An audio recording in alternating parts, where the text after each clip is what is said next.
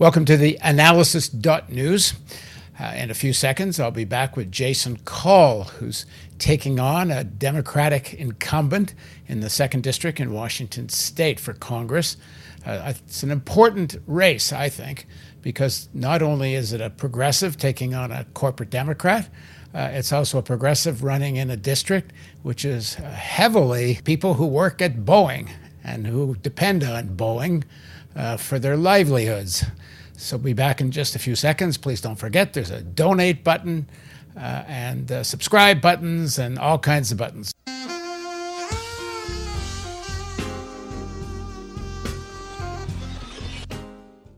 So, as I said, I think this race, uh, the primary, Jason Call taking on Rick Larsen in the second district of Washington State, is of national significance. Uh, the reason is, I think, anytime someone makes a serious challenge to a incumbent corporate Democrat, it's it's important and and one of the important fronts of struggle going on in the United States.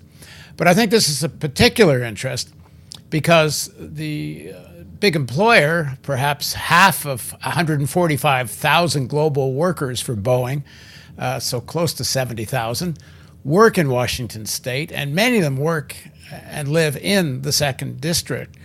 Uh, so, how Jason talks to uh, workers in the aerospace industry about climate change and, and decreasing the Pentagon budget, uh, I think is of a lot of importance uh, for uh, progressives running right across the country. So, Jason Call is a lifelong progressive activist. He's a former public school math teacher of 18 years from Marysville, Washington. He's running for the U.S. House in Washington's 2nd Congressional District, challenging 11 term corporate backed Democrat incumbent Rick Larsen in the August 2nd top two primary, meaning uh, you could have and probably will have, I think people are expecting, two Democrats that actually run against each other in the, act- in the election in November uh, because that's the way uh, this primary works. And increasingly, that is the way, uh, at least on the West Coast, the primaries are working. Uh, Call is running a campaign champion, championing Medicare for All, a Green New Deal, expanding the Supreme Court, and reining in the troubling influence of corporations in our politics. He's earned the endorsement of most of the local Democratic Party organizations in the district.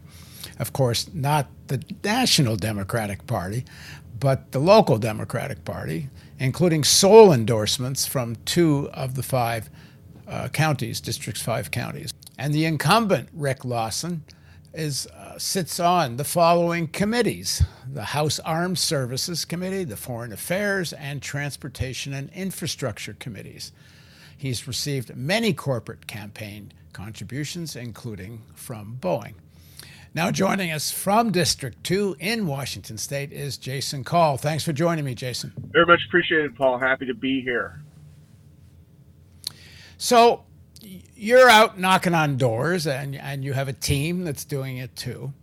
And, and given the, the uh, number of people that work for Boeing, some of the doors you're knocking on are people who directly work for Boeing. Uh, but as the largest employer in Washington state, and, and I assume that means in your district, a lot of other people indirectly depend on Boeing for their employment. So, what are you hearing from people who work or depend on the aerospace industry when you're saying climate crisis is real, uh, we have to decarbonize? and we have to cut the uh, military budget. So, what are you hearing from Boeing workers, and how you doing with them? Yeah, so I have um, I have friends who work at Boeing. They're progressive people. They understand um, what we're facing with the cr- climate crisis. They certainly understand um, that that we are dumping a trillion dollars plus into the military industrial complex, while uh, things like housing and healthcare and education uh, take a back seat. I mean, those are people's real needs uh, also. And um, they they also understand that I'm you know I'm a union supporter. I mean Boeing Boeing has a strong union, um, and, and I think they understand. Many of them understand. Not all of them, of course. I mean, there's diversity of opinion on this, um, but they understand that we're going to have to make some transitions if we're going to survive the future.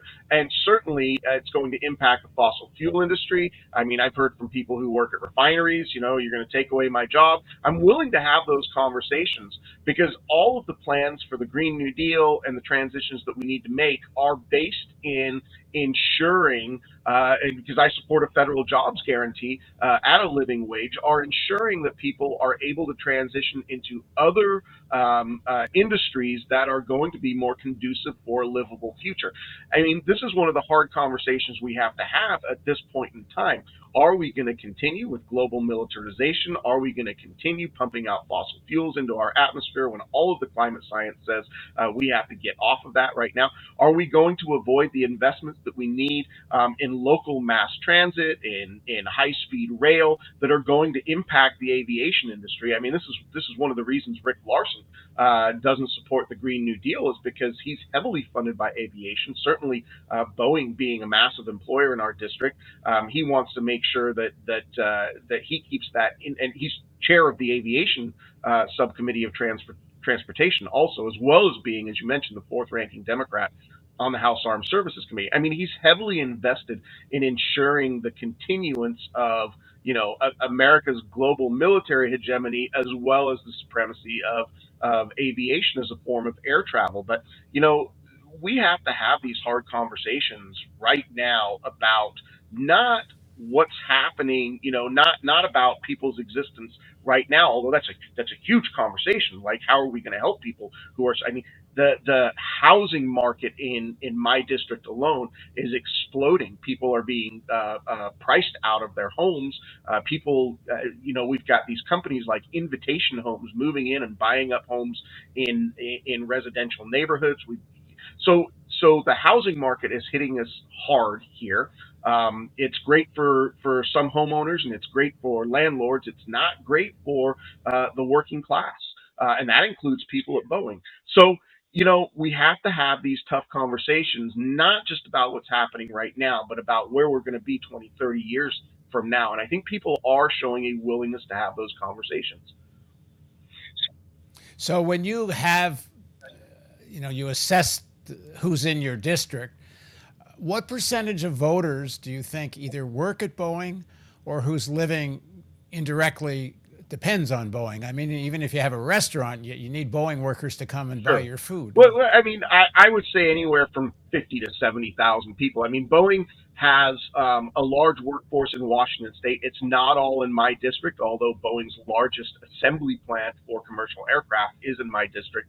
Um, and my district's uh, um, Boeing relationship is more around um, the commercial aircraft industry rather than it is the military aircraft industry. But of course, Larsen has deep ties to the military industrial complex. Um, so the, the workers in my district uh, may not be as impacted as much because they're not the military wing of what Boeing does. Um, well, well, when you well when you're talking about climate crisis, uh, you are also need to include obviously that commercial aviation. Yep. Uh, has to tra- be yep. transformed. It's one of the major sources of carbon emissions. Uh, so you know, and, and, Boeing's health as a company depends on the military industrial complex, even if your area is commercial.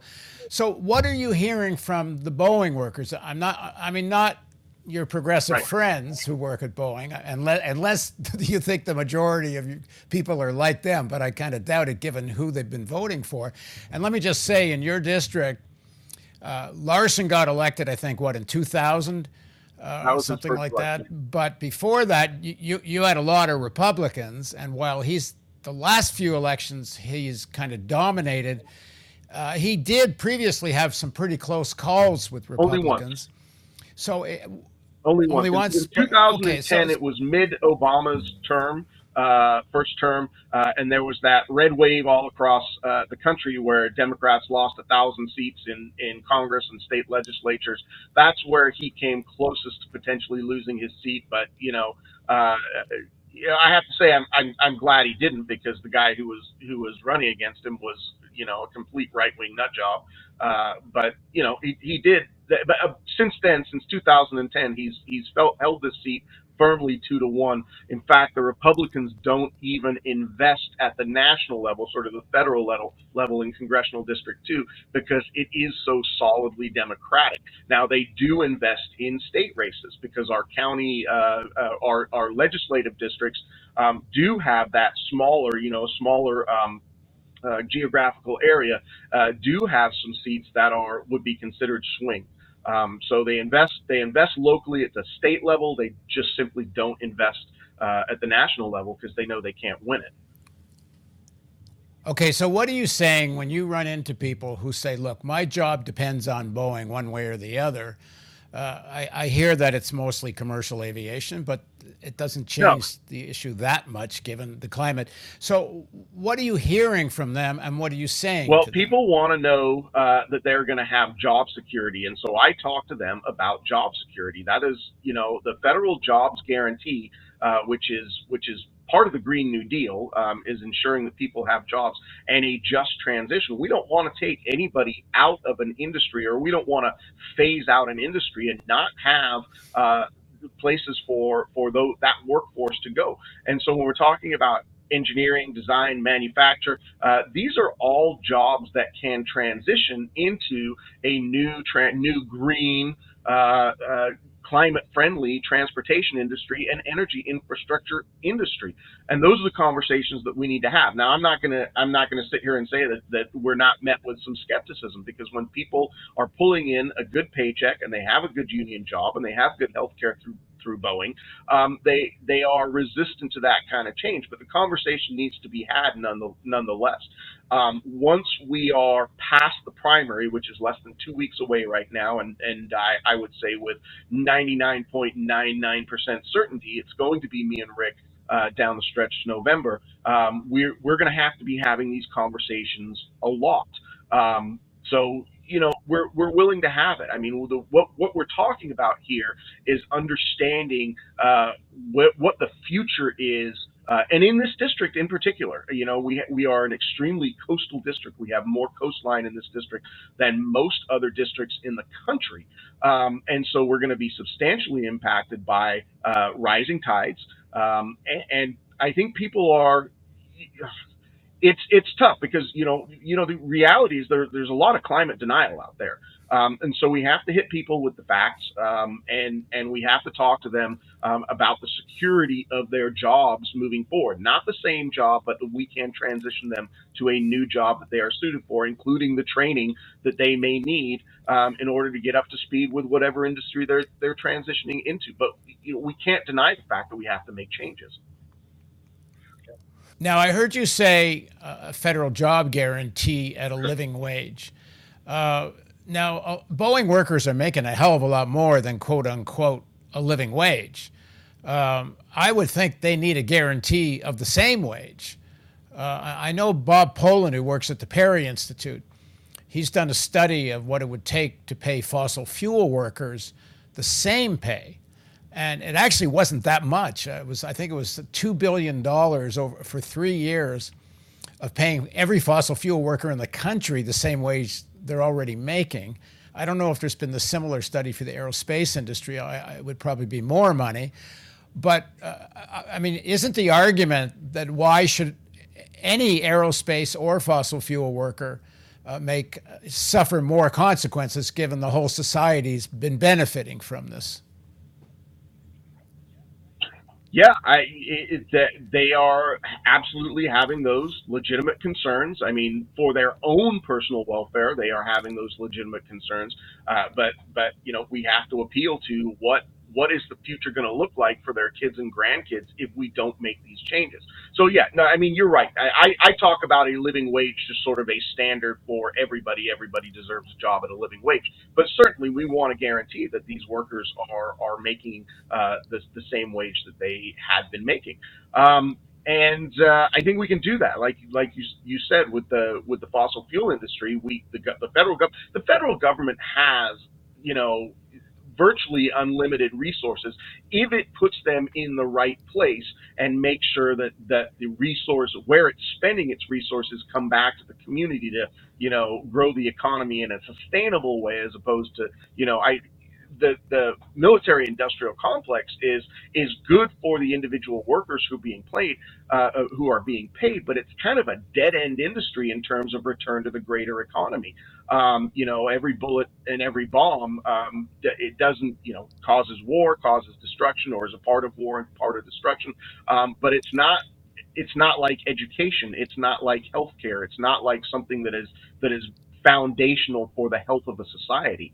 Um, and I think those are the things that we need to look at the bigger picture of what is a healthy society moving forward, because we have some real challenges um, for. And, and I would I would appeal to the union mindset because Boeing workers are very union minded. They have a strong union I always appeal to the union mindset of like, you know, everybody does better when everybody does better. So let's let's make sure that we're investing resources where everybody can do better, and you will do better also. Um, it, it's a tough conversation to have, but again, we've got to have that. Now, when you say there's a lot of climate denial out there, uh, how much? I mean, given recent heat waves, uh, forest fires, uh, flooding uh, you know, the evidence is clearly piling up here. Uh, but are people just so concerned about their jobs they just can't open their minds to it? And and how I don't know if you have any assessment of, of what percentage of the people you're talking to are kind of in climate denial, but how significant is it? Well, here's the thing. I mean, t- typically we have about 30, 35% of this district that you would consider right wing or Republican. A lot of them are just heads in the sand. They don't understand the science or they don't want to understand the science. I mean, I was literally arguing with somebody yesterday about the. Di- we're having a very mild summer. We are not now out in eastern Washington. Uh, I was there a few days ago. We're hitting 100 degrees in eastern Washington, but eastern Washington is always very hot. Last year, I was out in eastern Washington in June when we had that big heat dome here, uh, where we had, you know, we were hitting record high temperatures last summer. Uh, and out in eastern Washington, we, we were hitting 118, 120 degrees, uh, which is, you know, even for, for there, it's unheard of. Um, but here, right now, we are having. I mean, I'm looking out my window. It's overcast, and it has been. Usually in mid-July, we are in the 90s. Um, and right now we're, you know, we're, we're mid 70s and it's, you know, balmy. And so people are not understanding the, the difference between climate and weather. So, you know, the, we, there's been a lot of talk about this uh, heat wave in the UK and Spain and Portugal right now that has killed a lot of people already, um, melting runways, as you probably heard. Uh, and, and people are saying, well, we had a heat wave in 1976 and it got this hot. But when you look at the global map of temperature in 1976 versus the global map of temperature uh, in 2022, uh, they they are absolutely different. So you're seeing the reds and the yellows of the heat uh, in in 2022, where you're you're only seeing hot spots in 1976. So yeah, in a couple of areas it got very very hot, but most of the globe was not. Uh, in this substantially increased uh, uh, uh temperature range. So, so, um, so when you say these things to people, uh, uh, you know, I'm not talking the 30, 35% you're you're calling on the on the right. I'm talking the 70 whatever percent who are voting for Larsen. Uh, and Larsen's not a climate science denier. I think you could call him a climate science ignorer, but not a denier. Delayer. We call him a client climate science delayer. delayer okay. You know, so, so delaying is as good as denial at this point. And so, so yeah, I mean, yeah, they they are. So some people absolutely recognize it. I mean, that's one of the things that has actually brought me to prominence in this race. Um, is that people know Rick Larsen takes a ton of money from the fossil fuel industry. I mean, he's taken checks from ExxonMobil and BP, and and uh, locally we've got uh, Puget Sound Energy. So uh, he he is, uh, and we and he talks about um, the work he has done for climate. I mean, take the the Build Back Better bill that had somewhere around 400 million dollars carved out for climate action. So he presents himself as we, the Democrats, have done more for climate than has ever been done in the past. And and I talk to people about the fact that that 400 million in the Build Back Better, which isn't going to pass anyway, um, is they're calling this transformational. Well, it's not transformational. It's 7% of the military budget, and the military is the largest non state polluter in the world. If it was a country by itself, it would be the 25th most polluting country in the world in terms of emissions. So, so when you have those conversations with people, I think a lot of people in this district, because it is a solidly blue district, you know, you've got that 65 to 70 percent of people who do vote uh, uh, with the Democratic Party, um, and then the other segment is the people who have typically not voted in the past, uh, young people, people who are in college, people who are voting for the first time. They get it. Um, so I don't have to convince those people. They understand what their future is going to be like if, like if we don't tackle this climate crisis right now. So there is a segment of the Democratic population that's like, but we've got to have jobs. That's actually a fight we're having locally at the state level. We have got some state races where we've got a Democrat changing, uh, challenging a Democrat who is very good on climate, uh, but the Democrat who is challenging him um, is more concerned with jobs and good union jobs and dialing back um, the the climate provisions that, that this who I would consider my preferred candidate in this race um, is trying to push for our state. So um, he's not the, the good thing about this is this challenger who is the and he's he's being funded by the way uh, there's there are people running ads for him that are fossil fuel backed PACs um, so that's where this challenge is coming. But he's gonna he's gonna lose because the guy who is good on climate is very well liked, and people really appreciate that he is fighting hard at the state level for those climate provisions. So I think that this is a really good district to have that climate conversation. And I think people who understand the climate science are going to win out. Okay, so if you want to reduce the Pentagon budget. Uh, it's very connected to the issue of climate because one, it you know, reducing the Pentagon budget frees up funds for transition transitioning the economy, uh, but it also very much connects to the whole issue of foreign policy. So, how do you differ from Larsen on foreign policy? Uh, well, I, you know, I, I consider myself uh, uh mostly a non-interventionist, uh, sort of a global. I, I'm more interested in global cooperation. I'm a big supporter of at least the intent of the United Nations. I think the United Nations gets hamstrung a lot by big, powerful actors. But I, I think, um, you know, when we talk about uh, should we be intervening with our military here or there, uh, my my initial sort of my gut response is always no let's really assess the situation and if we need to have any kind of military response anywhere in the world it needs to be um, a matter of global cooperation not coerced by business interests um, you know, I, I don't think anybody can deny why we went into Iraq in 2003. There were massive oil interests right there. I don't know if you saw this, um, but uh, the U.S. Southern Command uh, four star general Laura Richardson just recently uh, held a conference where she was talking about all of the resources that are in Venezuela. And right away, I start thinking to myself, okay, so now we understand uh, why we are are interested in having a change of leadership in Venezuela and are willing to, um, you know, kind of uh, support coups uh, that are not popular. Eh, we have this history, as you know, I don't need to tell you this, we have this history of looking uh, at places around the world that have resources that we can exploit, um, often for uh, not just business in general, but often for uh, the military industrial complex. So Laura Richardson, four star generals, is talking about the massive amounts of lithium that they have there, the massive amounts of fresh water that are, are available in Venezuela. And then she starts talking about the Venezuelan expatriates that are living in the United States, and we're talking to them. And I'm thinking to myself, all right, so now they're going to make some excuses um, to want to go back and you know sort of restore quote unquote functional democracy in Venezuela, um, and and it, it's all very very concerning to me. Um, I'm a, I'm just opposed to that kind of um, exploitation. Do you and Larsen differ on American policy towards Ukraine? Yes, In yes, way? we do.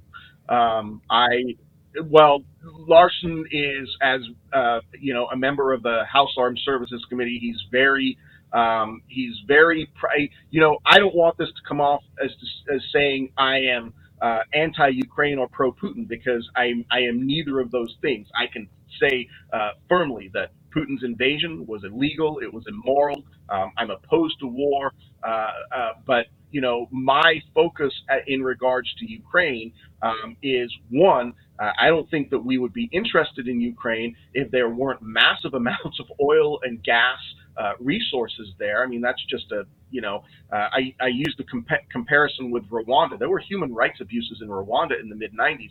We didn't go near it, um, and the reason is there was nothing in Rwanda that was was strategically or resource uh, based important for us. Um, but that's not obviously not the case for uh, for Ukraine.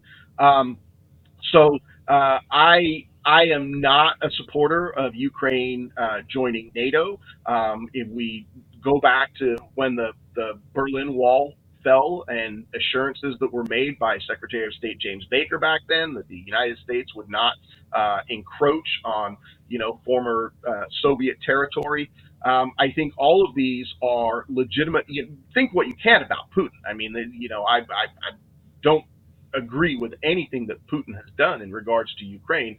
Um, but when if we don't have this sort of larger picture of uh, what Putin, as a world leader, feels about Russian national security, that we're just completely ignoring that, then we are uh, provoc- provocateurs in the situation. And I think a lot of Americans, because we've been conditioned uh, to to think about American global supremacy, and we're always the good guys, uh, that we have a very jaded lens when it comes to something like you know what is happening right now in Ukraine. So uh, my biggest concern about Ukraine is it seems like that negotiations for a ceasefire are absolutely nowhere to be found. And so, as a peace activist, which I have been, and a war protester, which I have been for the last 30 years, I want to know why our first focus isn't getting people to put down their guns. Because the more weapons that we supply to the Ukrainians, the more Ukrainians are going to die. Um, that's that's just been the history uh, of us arming conflicts around the world. So you know whatever the outcome might be in the end, whether there need to be um, in order to, to, to reach a peace, whether there need to be some uh, uh, concessions in terms of the Donbass region, um, I, I don't I don't know. But what I do know is that we're not even trying to negotiate a ceasefire, um, and we're simply, as the United States, putting our foot down and saying, you know, we're just we're just going to keep funding this war. Um, and I think Americans now are looking at this, going, wow. How is it that we can just send a couple trillion dollars at the drop of a hat over to Ukraine. Most of that money is going to weapons contractors, and we still have 30 million people in this country that, that can't go uh, see a doctor. I, I don't. Th- I, don't. Th- I don't think it's a couple of trillion, is it? Uh, well, how many? There's there, there, mo- there's mo- been an mo- appropriation for 750 yeah, billion. I think. What? How, how much has it been up to date? I, date? I, am not sure the exact numbers, and I don't think I'm not sure it's actually very clear the exact numbers, but I, I don't think it's a couple of trillion. The the big arming started after the invasion. There was arming before, but the big push came afterwards. At any rate, it's, it's vastly significant. Uh, okay, well, what about on China? Do you and Larsen differ on uh, American approach to China? Um, Larsen very much wants to open China up. I mean, uh, to to American markets. So as far as a sort of foreign policy on China, um, I'm not sure that he sees China as a huge threat. I think he sees China as a huge economic opportunity for American business interests. Um, I don't see China as a huge threat at, at this point. Um, I, I, think um, China, while remaining uh, probably the largest emissions producer in the world, is, has actually made some significant strides in reducing its emissions. Um, you know, I mean, that's that's sort of a, a, an oxymoron right there that they are still, um, uh, you know, opening up coal-fired plants while right. also um, transitioning towards renewable and sustainable energy. I mean, that's just a that's just a problem ha- of having you know a billion and a half people um, that you that you have to provide energy for. I, I would so, think I would think Boeing is a little schizophrenic on on this issue because Uh, they want the Chinese market as much as they can. On the other hand, almost war over Taiwan is good for the military uh, arms side of Boeing. So they, I would guess they probably push both things. But if Larsen's more into more economic contact with China, that's probably a good thing given how many warmongers there are gonna he's gonna support what the what in the end the military industrial complex uh, wants. That's that is in the end what what he wants. But he has talked about um, economic development in China, like opening China up to uh, American markets, um, and my I would say always my concern in that as a as a as a labor person is whatever markets might be opened up around the world. If we have these free trade agreements, um, then then the workers in these opening markets um, are are open to ex- exploitation, and I think we need to be very cautious about that. Um, but that's that's just a, a standard for me with with the global workforce um, that that uh, these free trade deals that we have had, you know, have dri- have driven um, wages and working conditions around the world into you know exploitative um, uh, circumstances. Uh, let's go back to climate. Where do you give me two or three very specific examples where you differ on climate policy with Larsen? Well, I mean, he he doesn't he doesn't support the Green New Deal. I mean, he's just flat out said he doesn't support the Green New Deal. Okay, well, be be specific um, for people who don't know all about the Green New Deal. Give me some examples of what's in it and what he doesn't support. So the Green the Green New Deal resolution is simply a a set of bills that you know, and and it's so it's not it's not necessarily firm legislative policy at this point.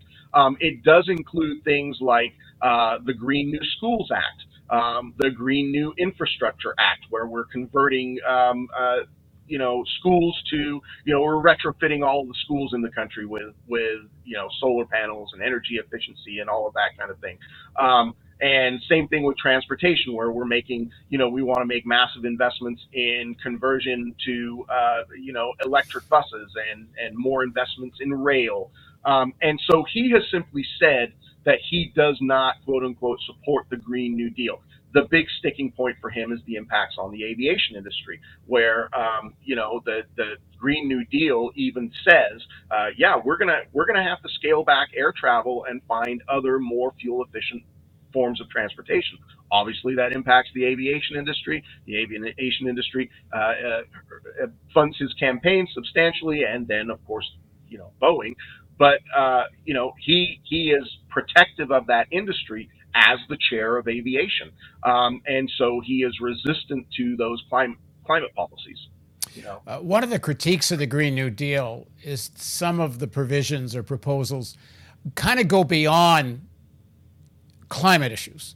Uh, the, what you mentioned earlier about the federal jobs guarantee uh, at a living wage, uh, some people think that is too much, meaning there are sections of the elites of the capitalists that do get there has to be a, a, somewhat trans, uh, not somewhat, there needs to be a transformative transition to a sustainable economy. But they don't want an economy with a jobs guarantee. That kind of cuts to the core of the rights of capital to keep wages down.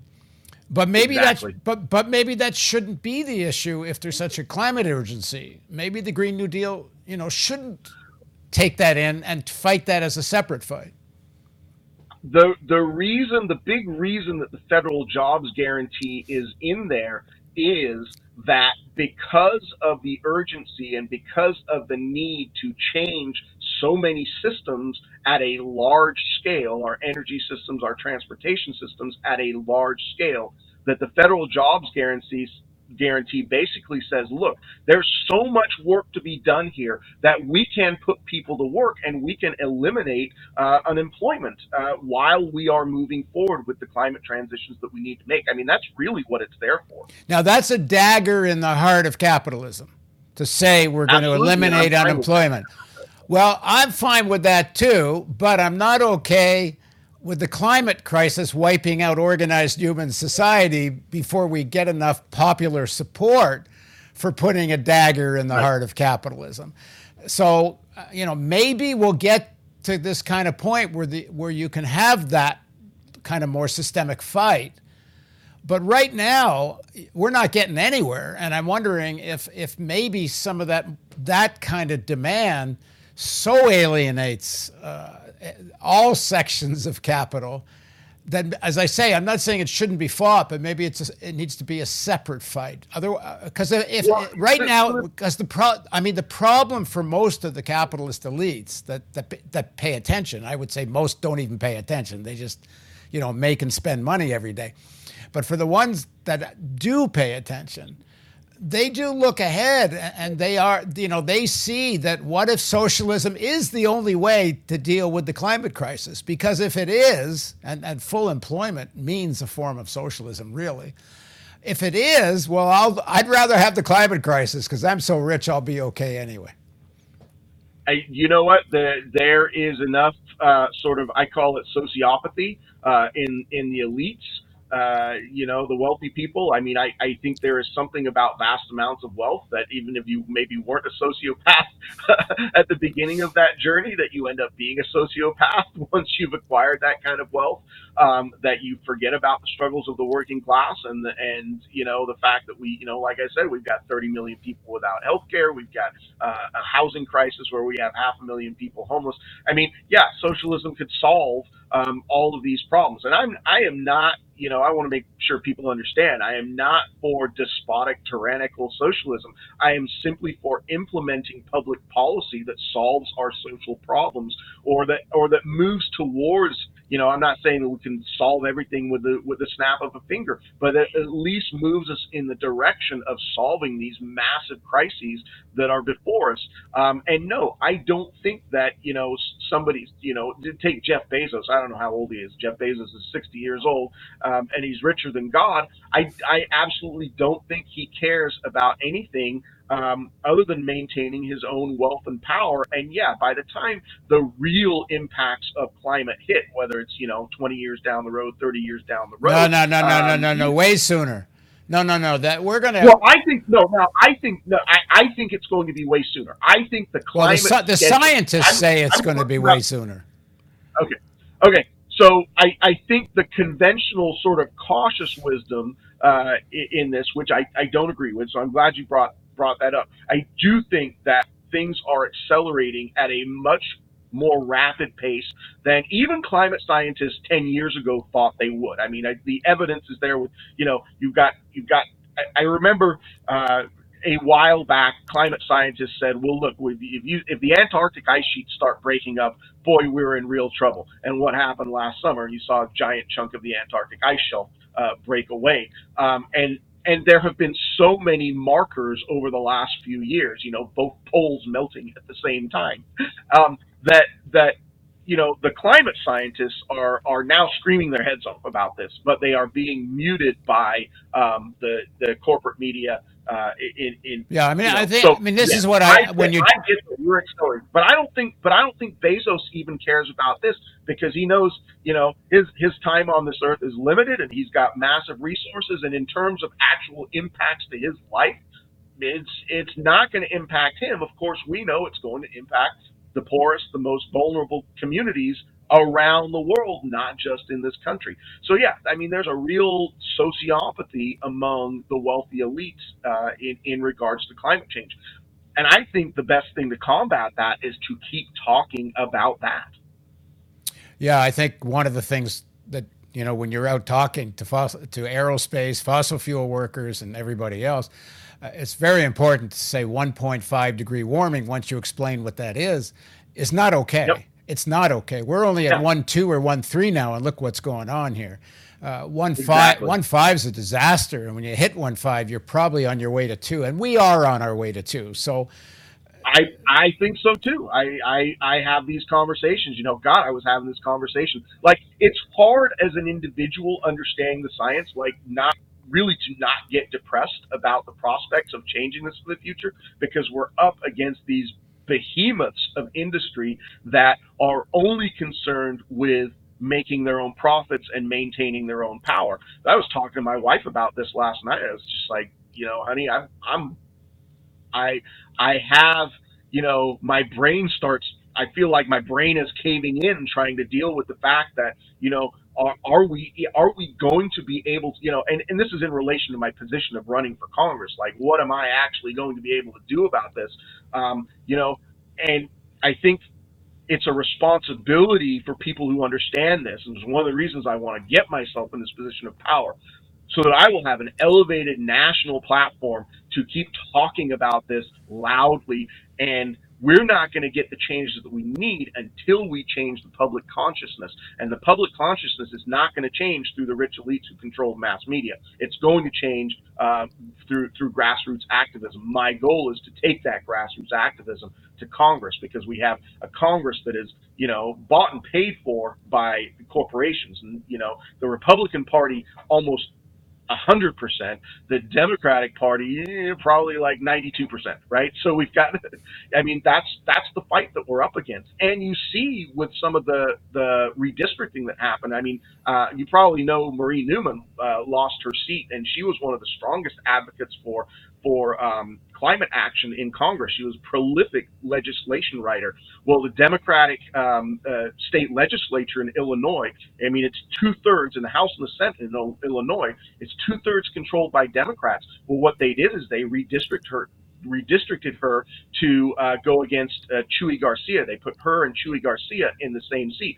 Two good progressives. And Marie said, Well, I'm not going to challenge Chuy Garcia because he's a great progressive also. And she went back to her old district, where, you know, part of her old district, and challenged a new Democrat, which Rick Larsen is one of that new Democrat. So, just quickly for people that don't know, New Democrats sort of the Bill Clinton Democrats that decided that the Democratic Party should even be more corporate than it already was. Yeah. The New Democrats, um, if you go back to the history of the, the New Democrats, they were actually funded uh, by the Koch brothers because, you know, candidates to form this coalition were funded by the Koch brothers, and Rick Larsen has taken Koch brother money. They don't, the Koch brothers don't have to donate anymore because they've got Citizens United. But prior to Citizens United, uh, the Koch brothers used to fund candidates, and they funded the New Democrats because they wanted an explicitly free trade caucus within the Democratic Party. They, and and so that's what the New Democrats are. And it and it uh, one of the big fights that I have with the Progressive Caucus in Congress um, is that they have opened up their membership to a lot of new Democrats. And the new Democrats are an explicitly anti-progressive caucus, so it makes no sense to me.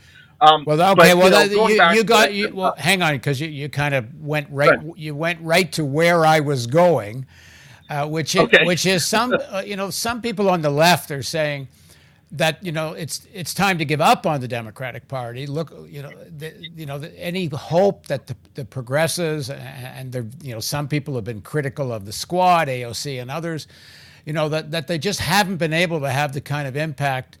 Uh, and to a large extent, I think they're shut out of the media, so it's kind of hard to have as much impact as when AOC was kind of on fire. Uh, the media doesn't even want to give her that much space anymore.